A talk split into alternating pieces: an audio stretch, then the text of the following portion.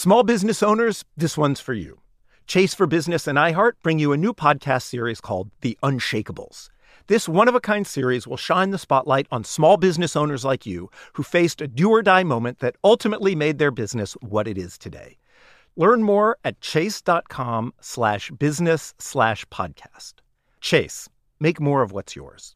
Chase mobile app is available for select mobile devices. Message and data rates may apply. JP Morgan Chase Bank NA member FDIC. Copyright 2024 JP Morgan Chase and Company. Infiniti presents a new chapter in luxury, the premiere of the all-new 2025 Infiniti QX80, live March 20th from the Edge at Hudson Yards in New York City, featuring a performance by Jon Batiste. The all-new 2025 Infiniti QX80 is an SUV designed to help every passenger feel just right. Be the first to see it March 20th at 7 p.m. Eastern, only on iHeartRadio's YouTube channel. Save the date at new-QX80.com. Don't miss it. 2025 QX80 coming this summer. Residents at Brightview Senior Living Communities enjoy enhanced possibilities, independence, and choice. Brightview Dulles Corner in Herndon and Brightview, Great Falls, offer vibrant senior independent living, assisted living, and memory care services through various daily programs and cultural events. Chef prepared meals, safety and security, transportation, resort style amenities, and high quality care. Everything you need is here. Discover more at brightviewseniorliving.com. Equal housing opportunity.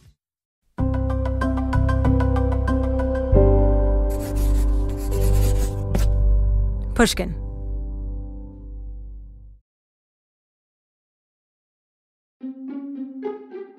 Hey, Last Archive listeners, this is Jill Lepore. We're hard at work on season three and can't wait to share it with you. It's all about reason, about finding our way towards hope and common knowledge, and out of the epistemological pickle we explored in seasons one and two.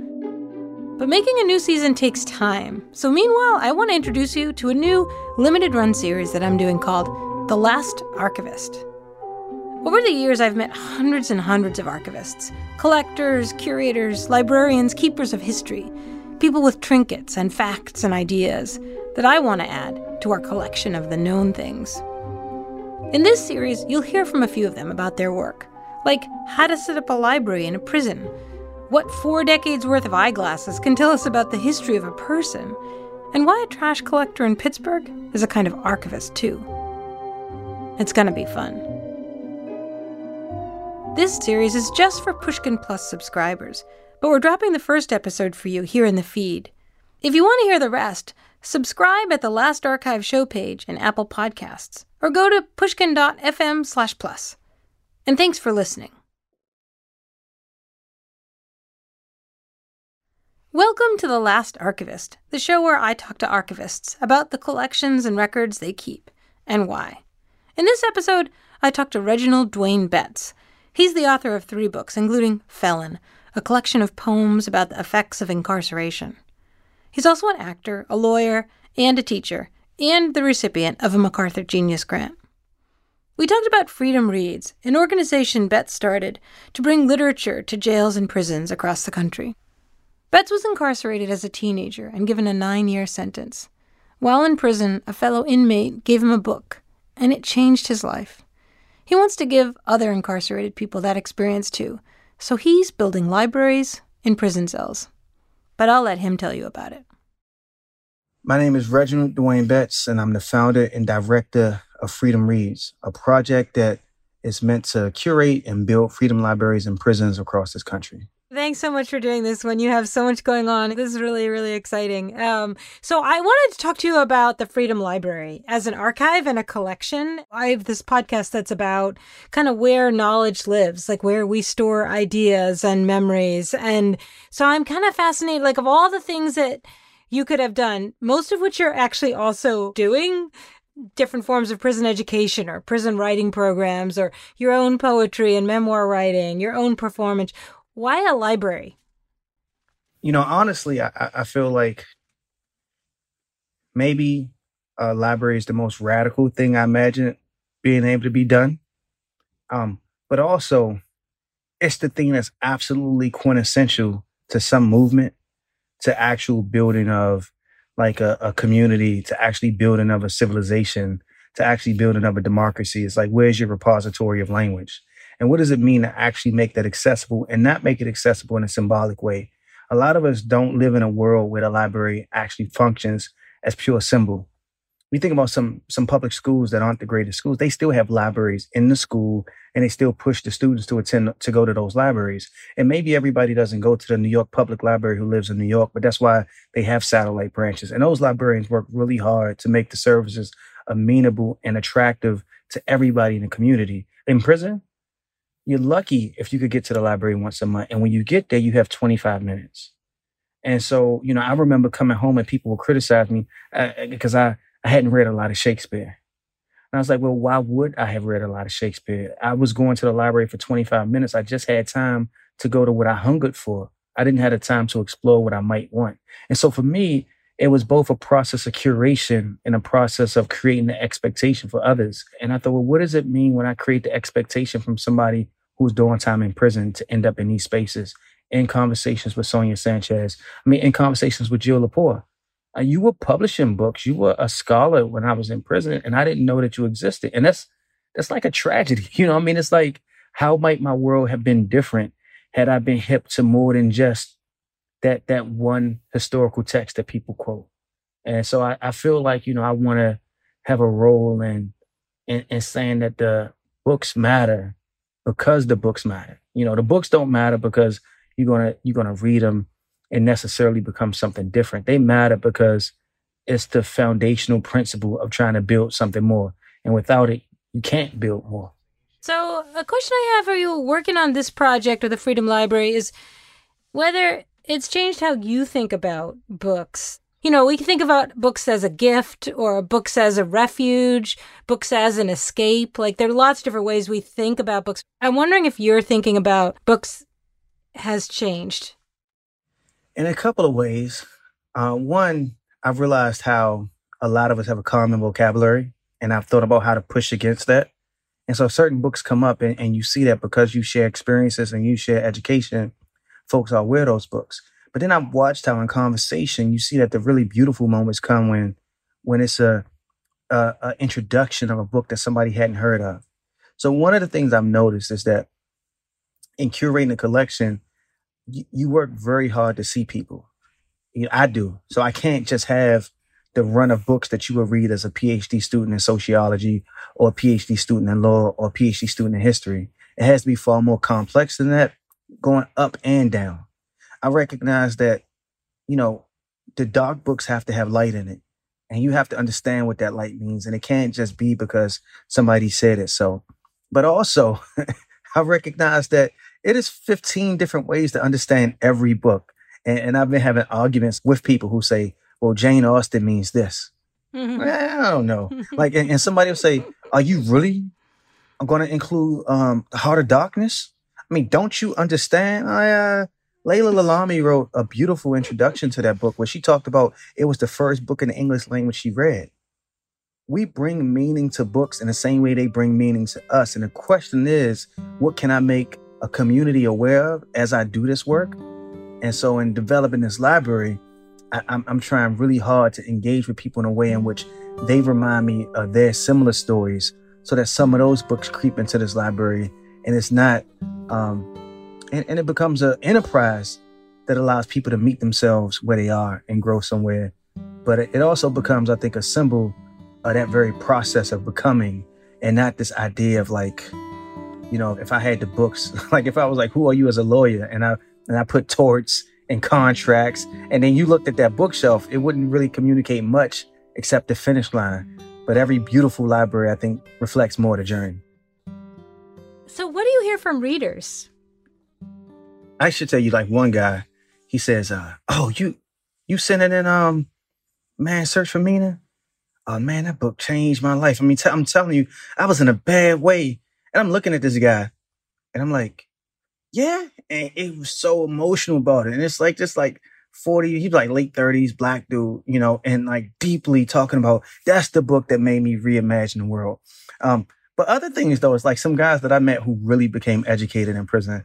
Uh, he said, uh, he said, uh, my man Richard talks about, you know, being stomped out by the guards.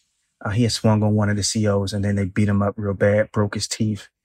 and being on the floor, mouth bloody, and later reflecting on it and thinking about how that was his Camus moment, where you make a decision about whether you want to live or, or you just want to give up.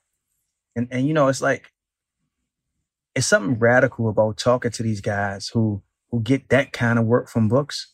And it's interesting because the books get you just up to that ledge where the next thing you, you you start asking is, but how do we respond to the world given the decisions that were made? And how do we want the world to respond to us given the decisions that we made? So it's been it's been powerful. And some people haven't liked some books, you know, and it's like, and sometimes the DOC administrators are like, well, people don't like the books. And I'm like, this that's okay. you know, that's part of it too. It's like you don't have to like every book. I think, you know, I, t- I told I told the warden, I said, you know, part of my challenge is to remind people why these books matter, but also put emphasis on these and books. And it's not singular. So maybe something else will jump out to them. Um, and I, have I've been reminded of that, and that's been a, a, a nice lesson for myself as like a writer and a thinker who sometimes gets sad when people don't love what I say. Is that you know these young these these young folks and just men and women in prison have sometimes not liked books that I love, and and I have to accept that, and so do the writers. Yeah, but also discriminating between the books that you love and you hate is kind of the spark too. Like that's that's that's how you find out who you are. Like I'm a person yeah. who hates Melville. That's now I know that. No, that's a lesson though. Honestly though, because I think that you have to have a certain kind of self confidence to really dislike a book. I know the first book that I vehemently disliked. And, and I know my response was to write a 10 page essay about how I disliked the book. And I was in solitary confinement. And I'll never forget that book. I'll never forget the ideas in it. I'll never forget exactly what made me dislike it. And and and I've only read it once, and I and I know it. I know it in ways that I don't know books that I love. It was All God's Children, Fox Butterfield, about Willie about Willie Bosket. He was the kid that that led to the the New York youth offender law, but I know what prison I was at. I know what cell I was in. I know that I paid for the book, which is, which, God damn it. yeah. Yeah, but then you own your ideas, you know? Like that's the freedom of that. Like you own your opinion about that book. When you don't yeah. have much, like you can own that. Especially when you don't have much. And I also think that's one of the powers of the library is that, you know, when you don't have much, you do have your own ideas and books help you develop your ideas and help. I had ideas post reading that book that I didn't have before you know, reading that book helped me understand the world around me in a way that I didn't before I read the book because I needed to be confronted with arguments I disagreed with to help me know what I cared about. Uh, in the same way in novels, you know, you get confronted with these characters that bother you. I mean, it makes you know why, you know, and, and makes you maybe change some of the ways that you act in the world. It's like, I don't, maybe I was like him. I don't, I don't want to be like him or her. You know, I don't want to act like they do. So, yeah, yeah. To imagine yourself being in the role, in the place of another human being making a choice is to imagine choices in in a way that you know is is about fully figuring out who you are. So you started sending out books already to to prisons and to juvenile detention centers and you're also involved in the building of physical bookshelves for the is that right for the library yeah. to be housed in how's that working how does that work it's actually fantastic. I mean, one of the ideas was, okay, what if we just build books? And then some people said, but why don't you just give books away? You know, why why build a space? Uh, would you say that about your local library? Would you say why build a space? You know, a library is not just a collection of books that's strewn on the floor or, or placed on shelves. It's actually like some organizational structure that invites people to come towards it. And so that was a problem. How do you create that kind of space? How do you create a micro library within a building that only has straight lines and right angles. That that typically your understanding of it is only based on violence. And it has to be more than like the bookshelf behind me. And so we created something beautiful. We had them design something that has curves because no curves exist in prison. We had them design something where you could access the books on both sides because we want people to come together and meet at the stacks, you know, and be able to communicate with each other. And what's really been fascinating is that it's forced me to gain knowledge from others. You know, it's forced me to accept what I'm not an expert in. So I'm learning what sheet goods are. I'm learning that some woods are soft and some woods are hard. And I'm working with the Department of Corrections and recognizing that prisons are violent places. And so we have to build a structure that doesn't hurt somebody. You know, we have to build a structure where the wood isn't so soft that it could be peeled and turned into weapons. I mean, and these are like serious considerations that I think going to creating something beautiful, but going to creating something beautiful within a context where it will exist, recognizing that once it's created, all of us will want this in our house. And so I'm trying to bridge the gap between prison and freedom in such a way that it makes another argument for not needing prison, but it's acknowledging the, the conditions of incarceration right now. And and and look, and fascinating, and you're the first person publicly I've told this. You know, already Norfolk of Malcolm X fame, they've gutted a prison cell, and we're turning a prison cell into a library.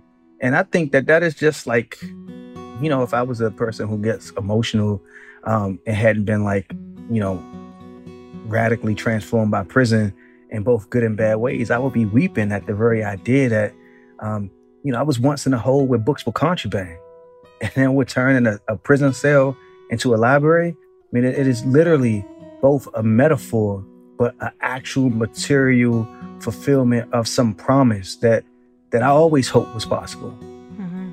Mm-hmm.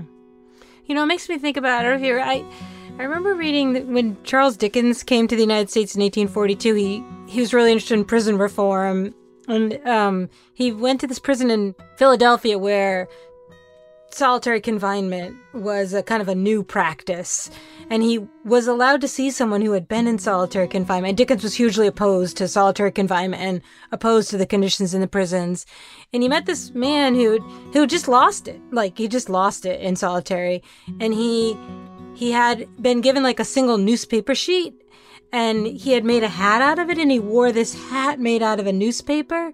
And it's just like this wrenching moment in this account of dickens's like this was his reckoning with america. This was this weird american moment was like watching that mind you know be kind of put into this cell and the way that this man was trying to escape. Um, I don't know, just thinking about the the cell being turned into a library. It has this uh, just incredible, almost like Dickensian feel of the kind of the, the magnitude of that, you know, symbolically. For me, it was walking down those corridors and feeling the way that the, the stones carry memory. And and the way that the memory of those stones, I mean, they carry the memories of that guy from Dickens, you know, his mind unraveling because somebody felt like the way to transform you was to put you in a dark hole and leave you there until they decided you should be free. And, and, and you know, a part of the project is, is to make people recognize that. So when people say, but really you want to build a library in a cell? I say it's one library in one cell in America, but it's 2.3 million people in all of the other cells. And the question becomes, do you want to talk to me about the library that I built in that cell? Or do you want to talk to me about the 2.3 million people that we filled all of the other cells with? Because I bet if we filled all of those other cells up with libraries, it wouldn't be room for people. And nobody would have a problem with those books being there. No matter how decrepit the building was, we will find our way to get to those books because we have value in it. How can we don't find a way to get to those people? Yeah, that's beautiful. I, am just so impressed by everything that you're doing and by the just the scale of this project and it's just deep humanity and it's really going to stick with me thinking about what it means to care about each of those 2.3 million people the way we care about the books in our libraries and i just want to thank you so much for everything you're doing and uh, for taking the time to talk with us. Well, I'm I'm super humble and and I thank you for participating and for caring about it. You know, it's like it's it's, it's probably the coolest thing I've ever done in, in this life you know, if I would have picked one, and I'm glad that other people um, share some of my fondness for it. Thanks for listening. That was Reginald Dwayne Betts. You can find out more about Freedom Reads at freedomreads.org. If you want to hear the rest of this series, subscribe to Pushkin Plus. Look for the Last Archive show page in Apple Podcasts, or go to pushkin.fm slash plus. And if you're already a subscriber, thank you. This episode was produced by Lucy Sullivan. Music by Stellwagen Symphonette.